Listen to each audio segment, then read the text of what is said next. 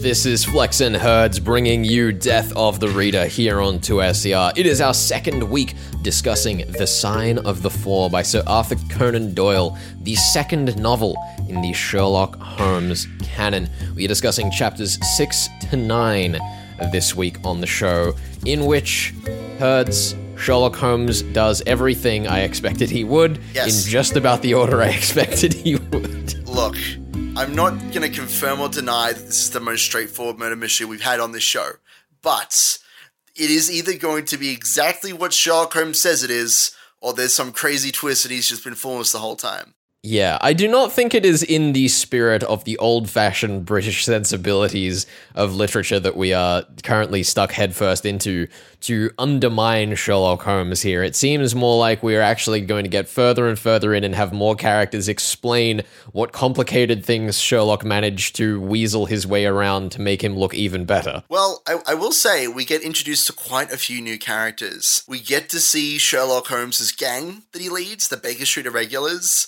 who apparently he just he just has a bunch of like other amateur detectives that aren't as qualified as he is, but I guess more qualified than Watson? Question mark?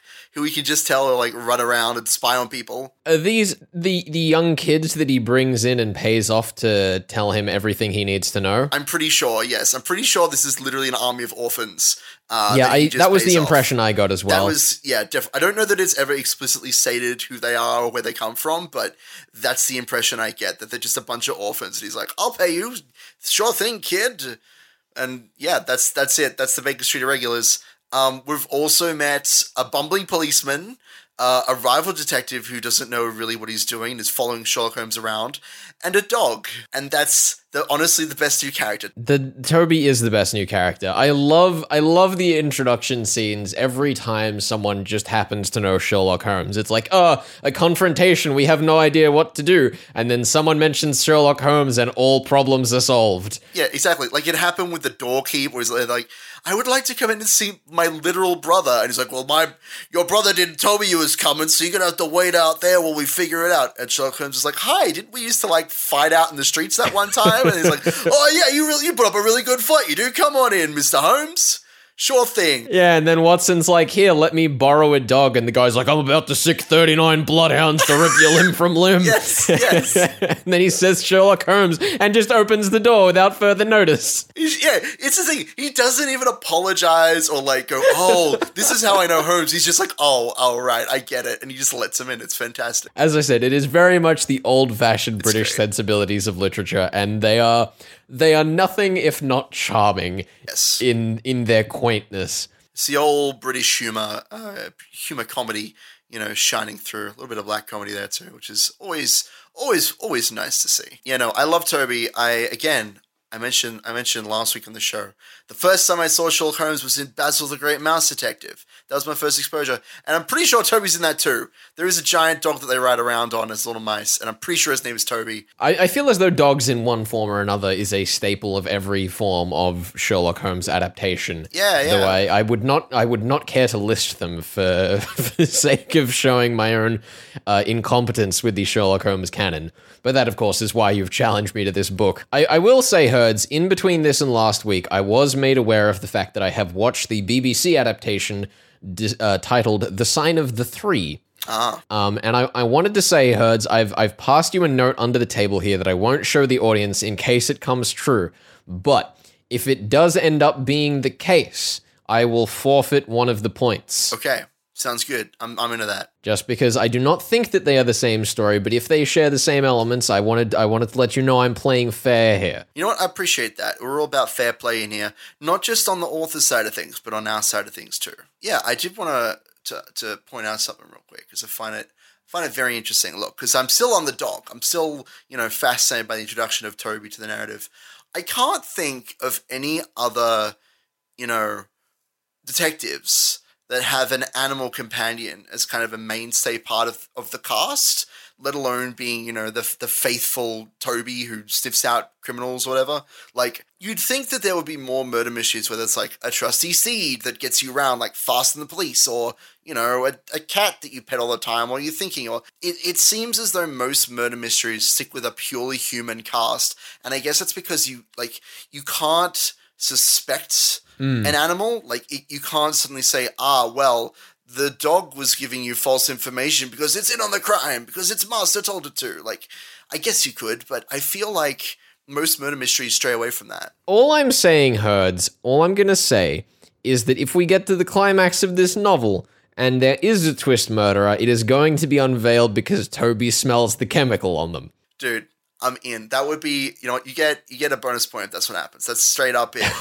you get one extra point just for that Well, what was the point of me forfeiting a point to make up for that point. That's the whole point. It's All the right, whole- I appreciate your generosity, Herds. I appreciate it. Yeah, yeah, that's what I'm here for. No, I mean, I, I think that we have seen novels where we've had kind of backup detectives in the form of animal companions. We had Philo Vance's dog in the kennel murder case, for example.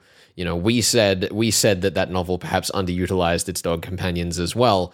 But you know, they are out there. They do exist. One could argue the case that Australian television icon Skippy was in fact an animal detective, but You know what? That's that's. Uh, I don't know if I'm willing to make that that stretch there. I I don't think that Skippy quite qualifies for this show. Yeah, I don't think I could go on that journey with you, but I appreciate the thought. Shout out to Skippy. Yeah, I think one of the interesting things in this uh, in this stretch of the novel is, I mean, obviously we have Sherlock Holmes, as I suspected, completely debunking the locked room within seconds of its appearance. But I I did like the way uh, that we were sledgehammered with the use of the British police in this novel. It is obviously a staple of older style uh, mystery novels to have the detective versus the police, and I knew this was going to be the case, but I was somewhat taken aback and somewhat overjoyed by just how incompetent they were. Oh, it was it was beautiful. Just like rereading this novel, and the policeman he comes in and he throws together a half baked theory. He says, "You know, this is probably what happened." And Sherlock Holmes is like, "That doesn't make any sense." He says, "Well, it was close," and he like walks out of the room. He, he walks out of the room. Like Yep. that's that's all he's there for to say, "This is probably it. I've done my job. You know, I don't need to think about it too hard." And that's it. If if we had established to some extent that you know maybe he was trying to get as many collars as he could so that he could buff up his numbers for the month's review if we'd established that maybe he was being premature for the sake of keeping these people in prison so that they could be protected from whatever actual murderer might be out there that would be good. But no he just waltzes in says this is what it is boys and that's it. You know obviously Sherlock Holmes has this reputation in London because everyone knows him but for some reason this police detective is just so willing to basically make himself look like a fool by going against Sherlock it seems like stupid beyond belief it's it's beautiful. Like the the actual line is that uh, Jones, that's our police officer here, walks in, is trying to you know bust open the locked room, sees the like trap door in the ceiling uh, that that may have been used to enter the room, and says, "Aha! See, it's even open. The trap door is even open, so that that confirms that that's how they got in and out." And Sherlock is like, "I did that when I investigated it ten minutes ago," and he's like, "Well, that doesn't matter." Like it doesn't matter what the facts are, uh, except that that's all I care about is the facts. Like that's what he says, but it's not what he does. Uh, he just completely ignores what Sherlock says and just leaves, and that's it. Like I don't, I don't even think he shows up in the story again. He just is there to be a bumbling detective and amuse us for a few moments. Uh, it's kind of refreshing though. I, I kind of like it. Like he's not a proper character, but I have not laughed harder at a, a detective's, you know, police offense in a very long time. I mean, as as we've said several times in talking about this book, it very much reflects an old-fashioned British comedy. The the traces of which perhaps uh, perhaps we saw the tail end of and have maybe expired at this point. But the things that I watched growing up definitely kind of reflected similar, if slightly more modern variations on this same kind of bumbling fool trope. I think especially like ones that I uh, I grew up with, like Dad's Army and whatnot. They uh, very much just idolize this idea of the the bumbling idiot still managing to do the right thing. And it, it's it's curious to see how much of a staple that seems to have been through British history, if that was the case even back at the time of Sir Arthur Conan Doyle. Very, very satirical comedy, which you you can't always tell uh, to somebody who hasn't like experienced these tropes before if it's like is this real? Like, is this really the story that I'm experiencing right now? Like, shout to you know, Mr. Bean and like uh, Monty Python, all that sort of thing. Like, Mm. it's very much that kind of uh there's a there's a term for it like it's it's throwaway like we do not care about your sensibilities we do not care about like the respect you may have police officers in this moment uh we're just here to poke fun at them it's great And it's interesting because I feel like Sherlock Holmes has this mythos of being such a, you know, serious, straight, hardline character. And I don't think that that is necessarily reflected in adaptations because there are goofy moments definitely in the Robert Downey Jr. adaptation. There's definitely lighthearted moments in the BBC adaptations and, you know, ones that have appeared before that. But I feel like if you were to ask the layman on the street, you know, what is Sherlock Holmes like? I don't think they'd talk about that time that he busted into his house, his own house, dressed as an old man just to fool his housemate because it's not a moment that feels like it has any weight. It's just a throwaway piece of entertainment, which is great fun, but really just doesn't do anything. it's it's it's one of the uh, the tools, the weapons that Sherlock has to deal with criminals. That he has this like network of orphans, and he has these costumes that he uses to fool people, and disguises, and acting skills, and all that sort of thing. But none of that has actually been shown on screen. It's all just been him say, "Ah, yes, now I will use my orphans. Now I will use my disguise," and he does all of that while Watson sits around and. You know, interrogates another de- detective for some reason. And I do think, I do think that that is one of the great strengths of Sir Arthur Conan Doyle's writing is that he is so confident at just putting things off screen, much in the same way that Sherlock is confident in making wild guesses about what the truth may be that just happen to be true. You know, when they leave the house in the first uh, in the first few chapters, Watson just says he saw Sherlock pick up his res- revolver, assuming that it was going to be a serious case, and that's the only mention of like Sherlock's emotions leading in to the actual, you know, case. But it's just a very strong moment of like, this is what is happening, this is why he did it, and we move on. There's no great diatribe between Sherlock and Watson where they're like, oh, how dangerous do you think this will be? It's just, nope, he picks up his revolver and we leave. It's also it's I, I like the word confident there. I think that that's a, a very good way of describing his writing here, um, because he's actually very confident in the portrayal of Watson as well. In the the amount of independence he gets, it's not quite the same as Archie Goodwin, where Archie Goodwin's independence uh, and strength is is more or less at the expense of um, of uh, Nero Wolfe, but.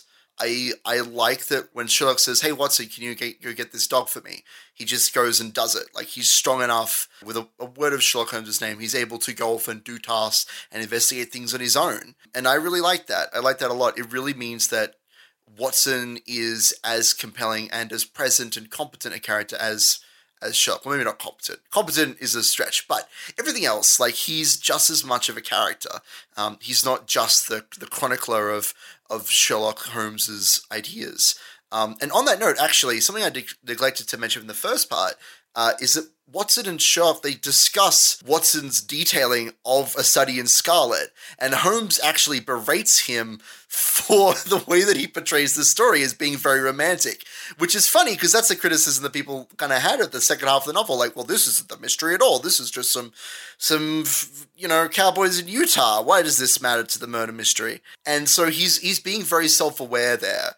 Mr. Arthur Conan Doyle is. Um, and I don't know. I, just, I love it. I love it so much. You know, obviously, we are a big fan here on the show of very responsive authors to the the musings of their audience and what they've done in their past works. And it's phenomenal to see a pioneer in the genre such as Arthur Conan Doyle actually being so incredibly self aware when really he had no one to answer to because his only competition was himself. Yeah, for sure. I mean, this is still very early in his career, and you can you can already see him improving, which is it's very admirable. Um, those are always my favorite authors in, in any genre, not just murder mystery, but authors and comic writers and game developers and you know all sorts of media creators. Anybody who I can kind of watch go from writing something that is competent uh, and kind of honest and, and genuine, solely you know understanding what their audience wants and what they're capable of, and growing and growing and growing and building this kind of great mythos behind their characters. In this case, Sherlock Holmes. I really appreciate getting to read that journey. Well, herds, I, I think we should we should take a pause, come back in a short bit, and we will speak about this mystery and uh, and how I think it can be solved. Sounds good. You're gonna have to solve it. I'm sure you'll have a very difficult time with this. This is one of Extraordinarily this is, look, difficult. This is a Sherlock Holmes novel. This is so difficult, you Yes, guys. renowned for it. Renowned. Anyway, we are Flex and Herds. We are discussing The Sign of the Four, chapters 6 to 9 by Sir Arthur Conan Doyle. We will be back with more of that in just a minute. You're listening to 2SER.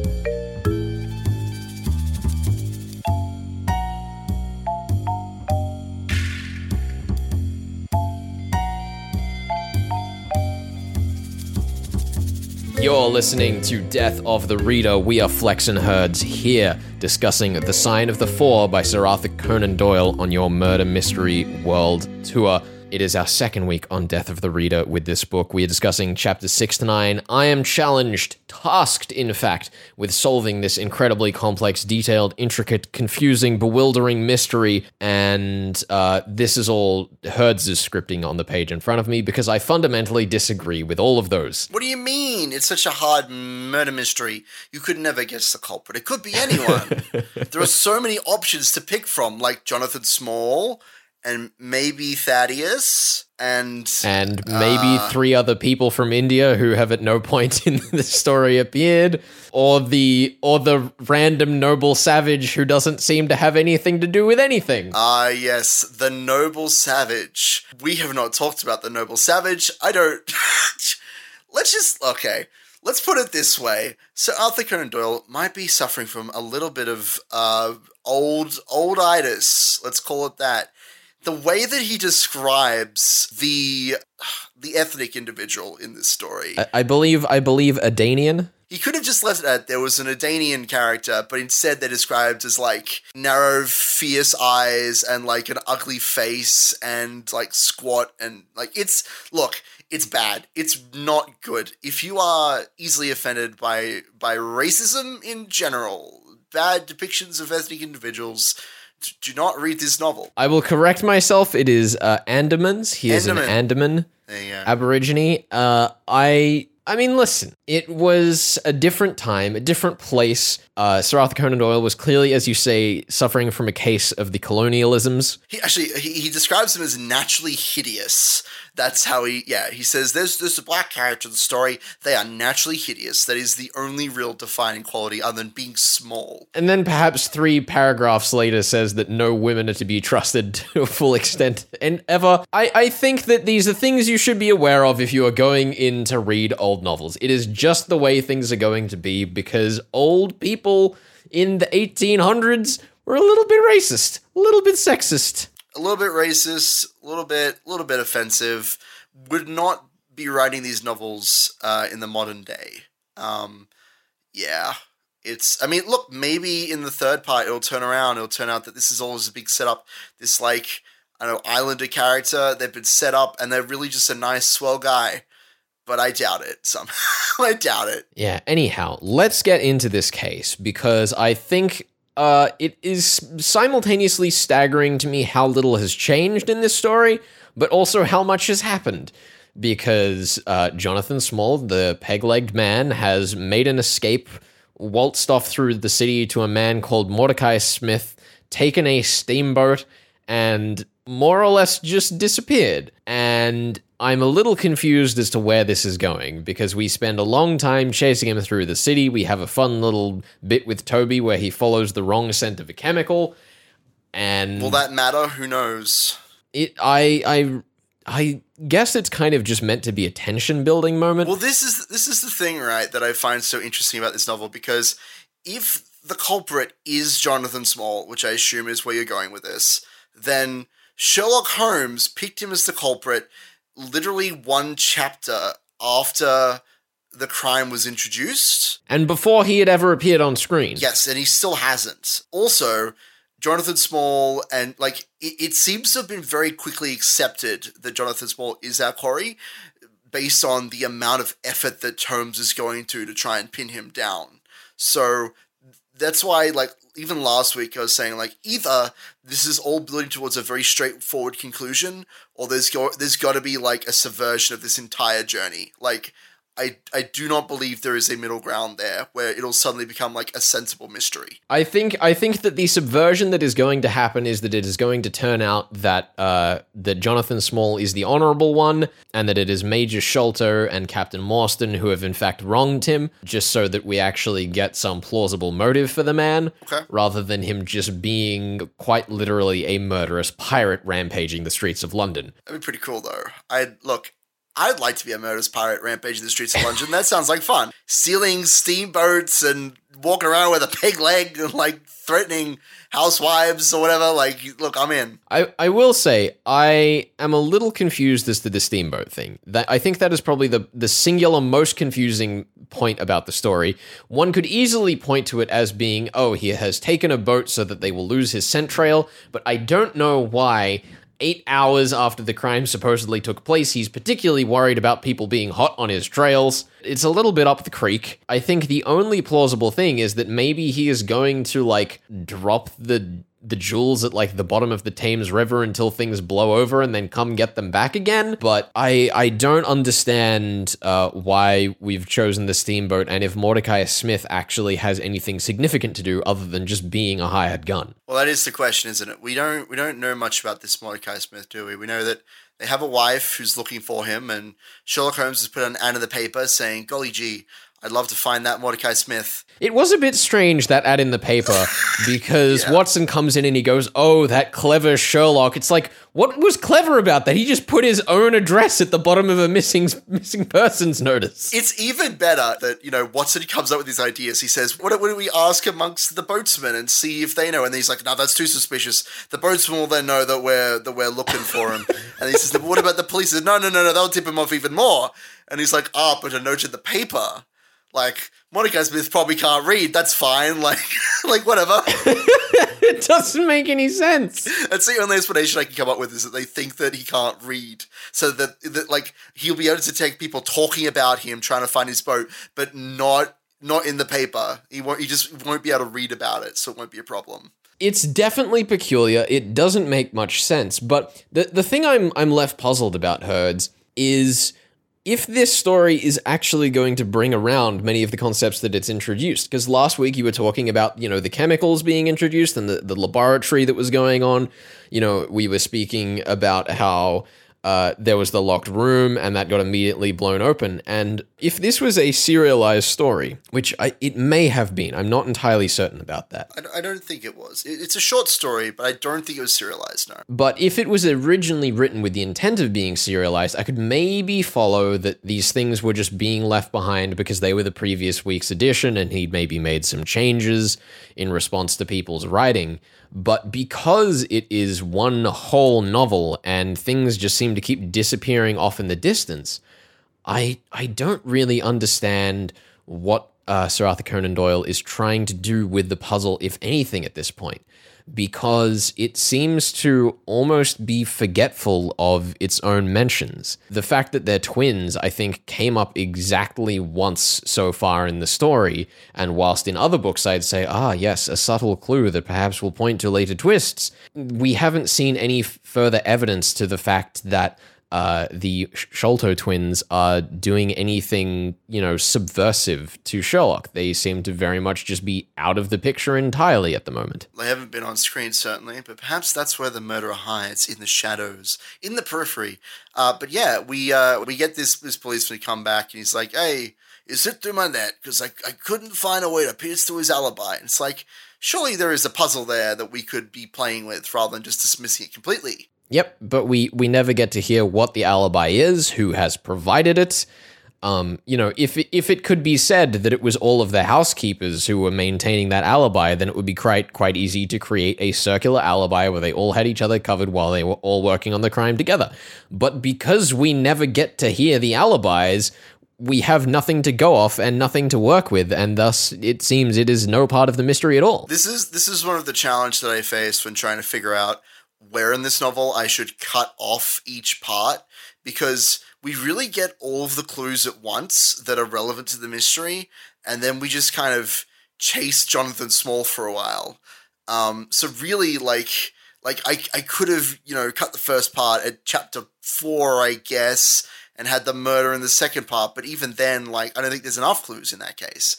Um, it's it was a bit of a challenge to try and uh, try and split this up. But anyway, we'll, we'll, we'll see if you uh, are actually correct. Are you, you're still suspecting Jonathan Small, correct? I'm still suspecting Jonathan Small. I suspect that the captain and the major back in the Indian conflict have somehow wronged uh, Mr. Small. Sure. I don't know exactly how. It is implied uh, that he was a convict, correct? Uh, I believe so. I think that the most likely thing is perhaps that the major and the captain were responsible for this convict camp and, and used their station to take advantage of the prisoners looking back further, the actual first mention of being a convict guard was in chapter 2, and that had skipped my mind until they mentioned it later on. So I think that that perhaps is one of the few examples of things coming back around in the story, and that points to me as it thus being significant. Perhaps the reason he was so afraid of the peg legged man is because he realized that he'd screwed him over and was now coming for Major Sholto's uh, spoils, basically. I suppose we'll have to uh, we'll have to wait and see how accurate all of that is. But yes, there is mention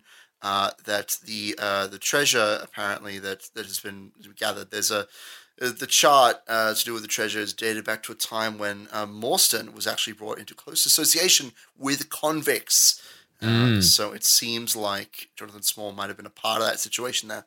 Um, where do you think?